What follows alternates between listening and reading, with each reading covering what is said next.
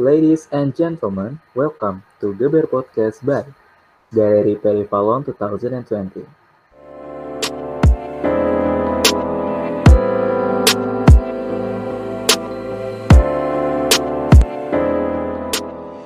Halo teman-teman semuanya, selamat pagi, siang, sore, atau malam untuk para pendengar di mana pun dan kapan pun kalian mendengarkan podcast ini.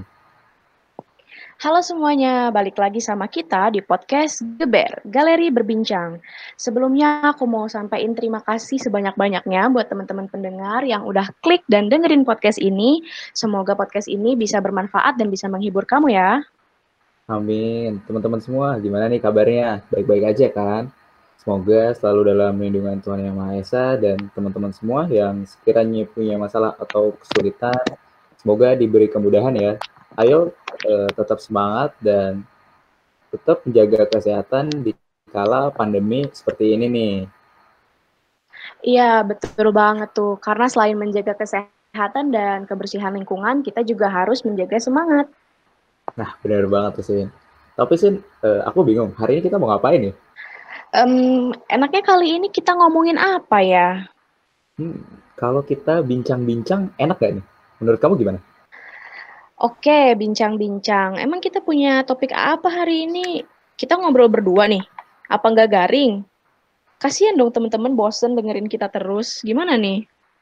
Haha, bener banget sih kalau kita berdua doang bakal bosen nih. Tapi tenang aja, hari ini kita bakal ngobrol sama mbak-mbak kita yang cantik-cantik banget loh. Ah, Adista, giliran yang cantik-cantik aja semangat kamu. Emang siapa sih narasumber cantik kita hari ini? Haha, bisa dong.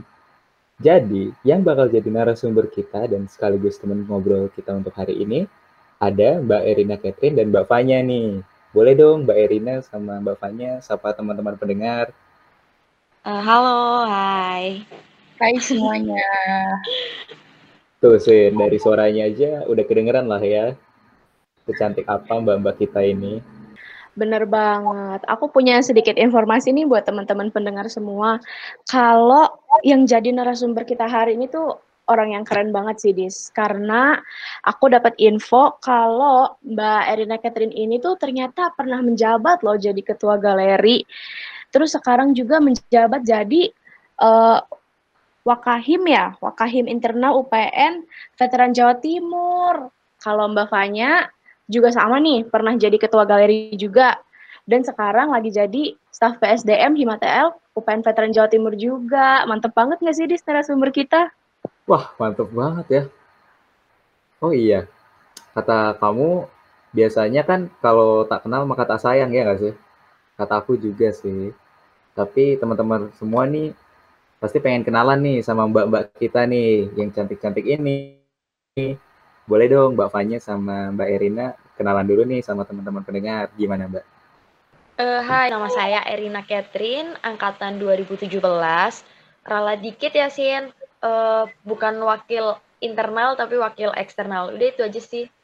Oh iya Mbak, maaf ya. Maaf ada kesalahan. Ya. Ternyata santai, eksternal, guys. Wah, gak apa-apa. Boleh Mbak Fanya, silahkan. Oke, kalau aku apa ya? Ya, nama aku Fanya Adelia Agustasya, biasa dipanggil Fanya. Terus benar kata Sinta sama Adista tadi, aku pernah menjabat jadi ketua galeri. Uh, terus sekarang aku lagi menjabat jadi staf PSDM di Himpunan Mahasiswa Teknik Lingkungan UPN. Itu aja sih. Hai Fanya. Hai Mbak. Halo Mbak Fanya. Hai Adista, hai Sinta. Halo Mbak. Oke, jadi kita nih punya beberapa pertanyaan nih, pertanyaan yang seru banget lah Mbak buat dibahas hari ini. Wah. Gitu.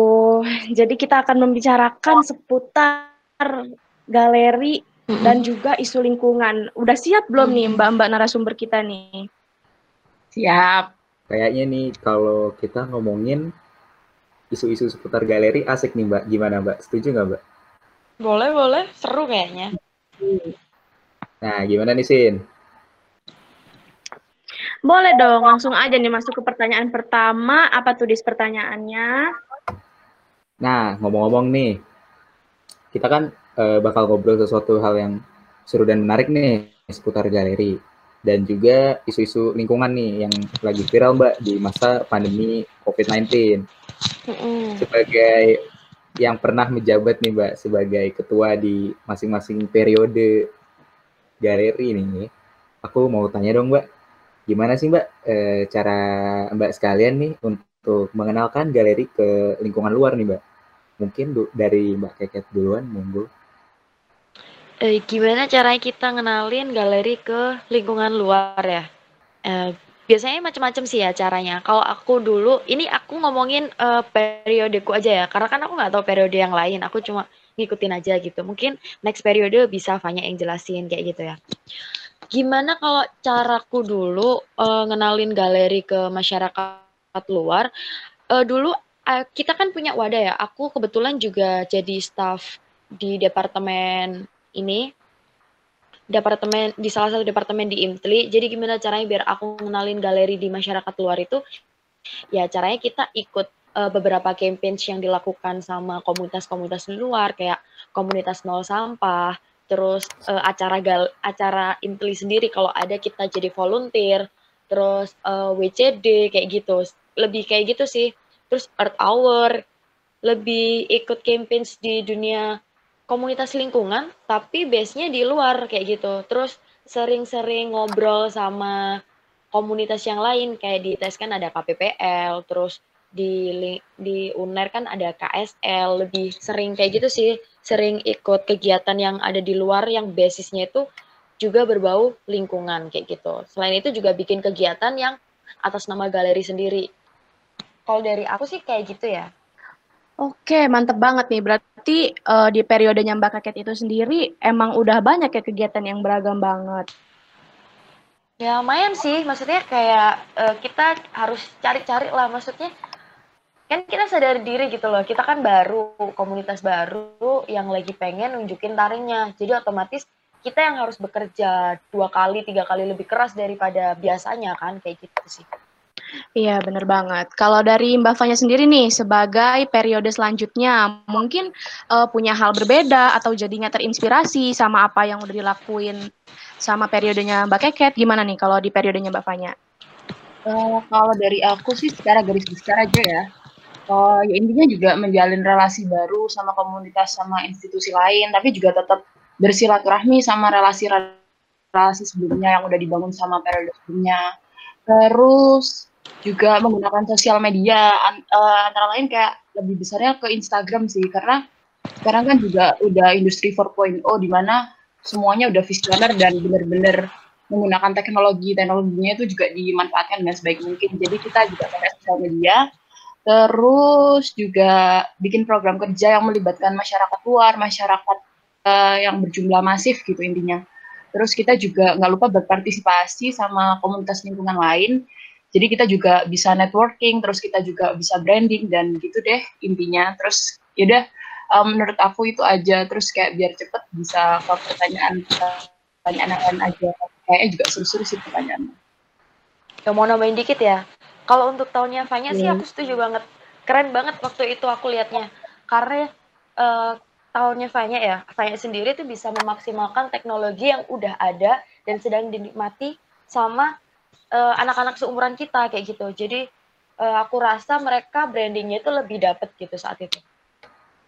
Terima kasih Mbak Kat. Sama-sama. Oke oke. Jadi kalau di periode Mbak Fanya lebih dapat ya Mbak Kat cara mm -hmm, brandingnya. brandingnya. Mm -hmm. Oh oke okay, oke. Okay. Mungkin kalau aku boleh tahu ini Mbak, eh, kepada Mbak Keket sama Mbak Fanya sendiri. Kan hmm. di setiap periode galeri eh, pasti ada lah Mbak kegiatan yang uh, menunjukkan bahwa itu tuh kepedulian lingkungan gitu. Mm-mm. Itu kalau di periode Mbak Keket sama Mbak Fanya sendiri gimana ya Mbak? Mungkin dari Mbak Keket duluan boleh. Oke. Okay. Uh, dulu kalau jujur aja di kegiatanku itu untuk prokernya sendiri yang benar-benar pure dari galeri itu uh, kalau nggak salah ada tiga yang selebihnya cuma kita jalin relasi sama ikut kegiatan volunteering kan. Nah, menurut aku yang benar-benar mewakili kayak memberikan dampak untuk lingkungan itu ada beberapa sih, ada abdi lingkungan, itu acara kita abdi lingkungan. Jadi abdi lingkungan tuh uh, bersih-bersih di lokasi UPN. Jadi jadi nanti kita bikin ekobrik. Setelah itu bikin ekobrik. Kalau pernah dengar abdi lingkungan ya, mungkin tadi Mas uh, Rio Panca juga ngomongin abdi lingkungan. Iya nggak sih, Dis? Nah, iya, Mbak. Tadi iya kan? Uh -uh. sempat ngobrol-ngobrol tentang abdi lingkungan di 2016. Uh -uh. Ya, jadi dulu aku terinspirasi dari Mas Rio, niatnya pengen meneruskan biar kita itu jadi suatu pro produk gitu loh untuk uh, ini ekobrik kan setelah abdi lingkungan kita pilah sampahnya kayak gitu. Hmm. Mana yang buat bisa dibuat kompos, mana yang bisa dimanfaatkan untuk ekobrik itu kayak gitu. Itu yang pertama. Terus yang kedua kita ada gerbek pasar. Kalau gerbek pasar, jadi kita itu uh, lebih tepatnya itu aksi dan edukasi kalau aksinya kita ngajakin masyarakat di pasar untuk me memilah sampah, istilahnya memilah sampah. Terus kita suruh bawa uh, kresek sendiri, kayak edukasi sosialisasi kayak gitu ya, Dis ya. Oke. Okay. Terus setelah itu uh, sampah organiknya nggak bisa dong kita bikin kegiatan. Setelah itu uh, kalau udah kita kumpulin sampahnya, udah udah biarin gitu aja kan nggak mungkin kayak gitu. Jadi kita kerjasama sama rumah kompos di daerah Wonorejo kalau uh, teman-teman tahu ya. Hmm. Jadi kita bikin kompos di situ. Proses bikin komposnya itu sekitar satu bulan. Dan itu pure kita yang bikin dibantuin sama bapak uh, bapak-bapak di itu sih di rumah kompos itu sendiri sih. Jadi hmm. kita kegiatannya itu rolling gitu.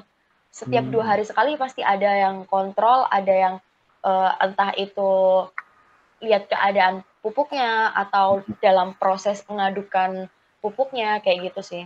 Hmm. Itu yang terakhir itu HPSN. HPSN, ya. Oh. HPSN itu kita ngadain kegiatan bareng sama Art Hour di Taman Bungkul. Itu sih. Hmm. Berarti kalau di generasinya Mbak Keket sendiri, outputnya lebih ke bentuk fisik ya Mbak? Tadi ada eco-brick uh -uh. dan komposnya itu kan? Uh -uh. Karena dulu aku tuh punya ambisi uh, gini, jadi apa sih kegiatan yang bisa memberikan dampak ke lingkungannya secara langsung kayak gitu. Hmm. Apalagi dulu kan kita maksudnya belum terhalang oleh apa pun ya. Terus untuk ya intinya kayak gitu sih. Oke oke. Dampaknya kalau di masa Mbak Keket lebih ke masyarakatnya lah Mbak ya, merasakan uh, output produknya sendiri yaitu hmm. kompos dan ekobrik tadi. Ya.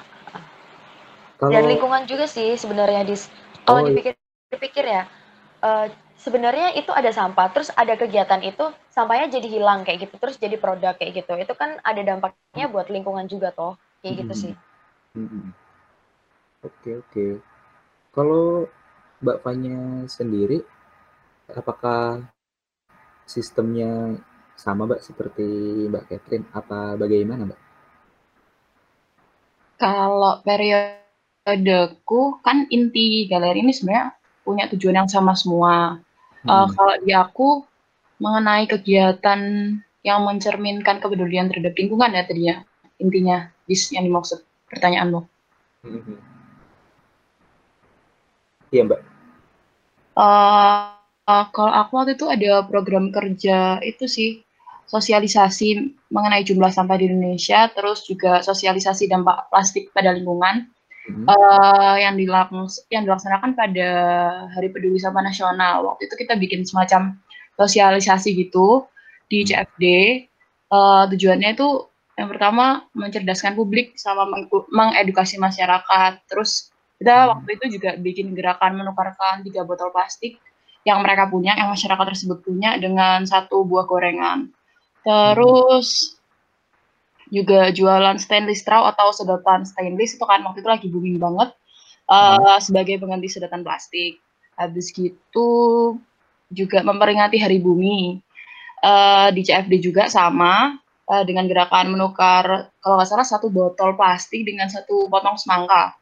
Terus waktu hmm. itu juga kita menyediakan semacam refill botol air minum gratis gitu deh. Cuman uh, bukan pakai botol yang plastik ya, tapi botol yang bisa dipakai berkali-kali gitu loh semacam.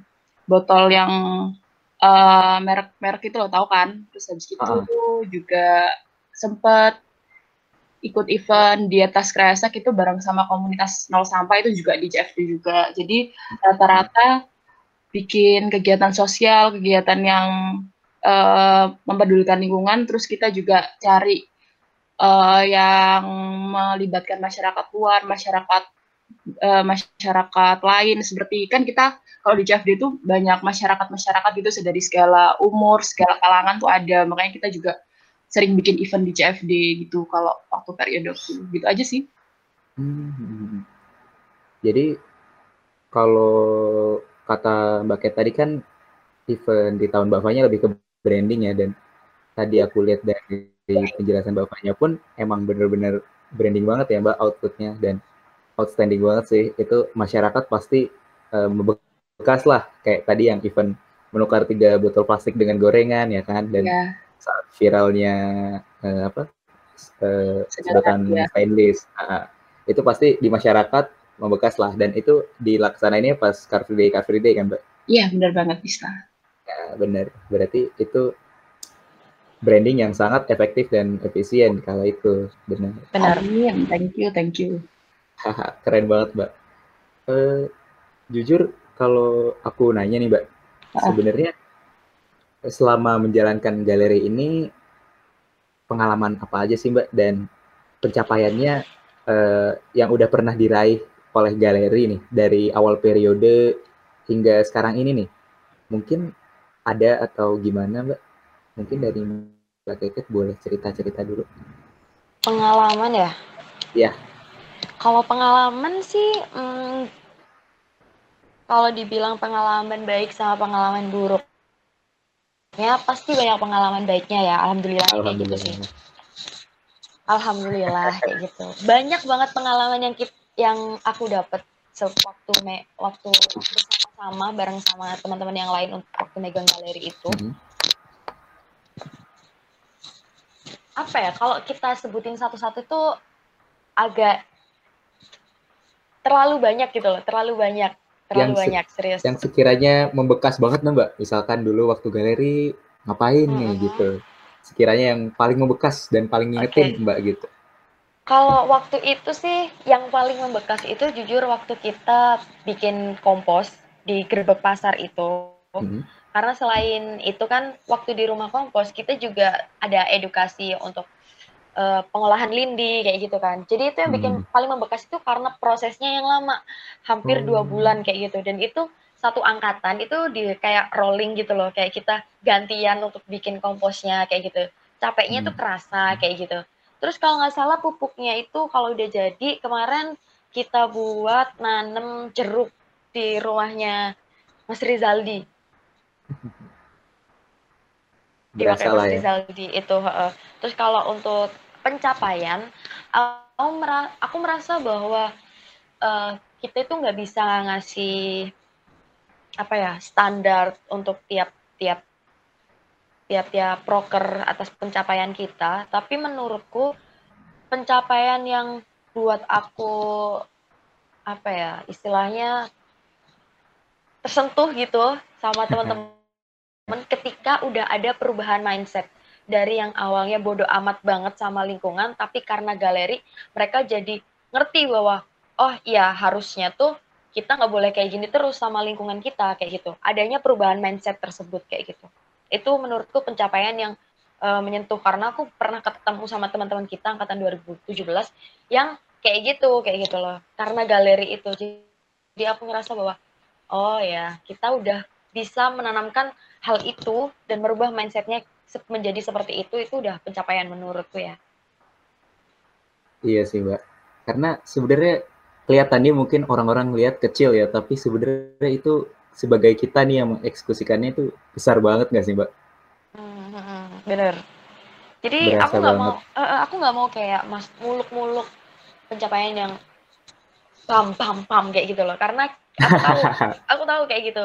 Aku juga tahu. Mungkin Fanya juga merasakan susahnya kayak gitu ya. Mungkin kalian saat ini ngerasa juga susahnya gitu. Tapi Apalagi... itu menurutku pencapaian yang apa ya bikin aku sampai merinding gitu loh oh oh mereka udah berubah ya mereka udah nggak kayak dulu ya kayak gitu itu sih hmm. Apalagi lagi pandemi kayak gini, Mbak, makin susah aja nih kayaknya kalau nge-handle ya nggak sih? Ya semangat dong. Haha, siap Mbak. Nah, itu kan tadi kalau dari Mbak Keket ya. Kalau Mbak Fanya sendiri punya cerita apa nih Mbak di saat menjalankan galeri ini? Kalau aku, uh, aku senangnya pas ngejalanin galeri itu aku jadi punya pengalaman gitu loh, gimana caranya terjun ke masyarakat langsung, yang di luar kampus ya, bukan dalam kampus. Uh, tapi itu kayak terjun ke masyarakatnya beda gitu, soalnya kan kita Ya. presentasi sebagai mahasiswa, di mana kita berarti punya membawa nama institu institusi, terus kita juga bawa nama organisasi gitu kan, tapi kita tuh sebagai mahasiswa yang mengerti apa yang kita jalani gitu loh. Jadi kita kita fokusnya ke lingkungan. Jadi kita emang berarti udah dicap sebagai mahasiswa yang akan sebagai apa ya agent of change tapi di bidang lingkungan gitu loh. Jadi kita kan juga lingkungan. ya terus kita juga pengalamannya tuh kita harus berpikir kritis, kita harus reaktif sama isu-isu yang ada. Terus kita bisa tahu gimana caranya bersikap. Terus kayak kalau ada isu ini kita harus gimana sih? Isu ini tuh disebabkan sama apa sih kayak gitu. Terus kita juga uh, waktu itu aku juga ngerasa uh, bisa menyika, uh, menyikapi isu lingkungan tuh dengan bikin kegiatan langsung di lapangan gitu loh yang berfokus sama orang-orang banyak, berfokus sama kepentingan-kepentingan publik, misal edukasi sama mencerdaskan tadi di CFD itu. Terus Hmm. kita juga punya kesempatan kita bisa menerapkan apa yang kita dapat di perkuliahan itu ke masyarakat.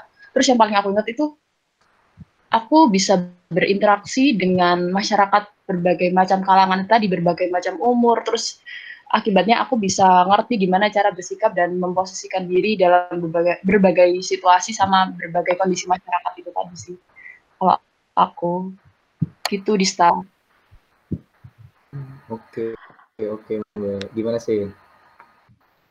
Mantep banget sih, emang galeri itu pencapaiannya, pengalamannya, kegiatan-kegiatan yang udah pernah dilakuin itu sangat banyak dan walaupun istilahnya baru di sekitar kita aja tapi itu justru start awal yang harus terus dikembangin karena kalau bukan dari kita terus kapan dan siapa dan kita harus Wih. terus-terusan buat memberitahu nih ke masyarakat luas kalau hal seperti ini tuh perlu diteruskan. Hijau, Benar. Terus aku mau nanya nih Mbak, mungkin karena Mbak Keket sama Mbak Fanya kan sudah melakukan hal-hal hebat bersama teman-teman galeri di periode sebelumnya. Kira-kira punya nggak nih harapan apa yang, wah semoga periode-periode sesudahnya ini bisa lebih baik lagi dari Mbak Keket dulu mungkin bisa menyampaikan harapannya. Eh, eh, eh, Sin, tunggu, tunggu, tunggu sebentar. Jangan dilanjut dulu nih. Loh, kenapa Dis? Tanggung banget ini narasumber pasti semangat banget nih ngejawabnya. Tunggu, tunggu, tunggu.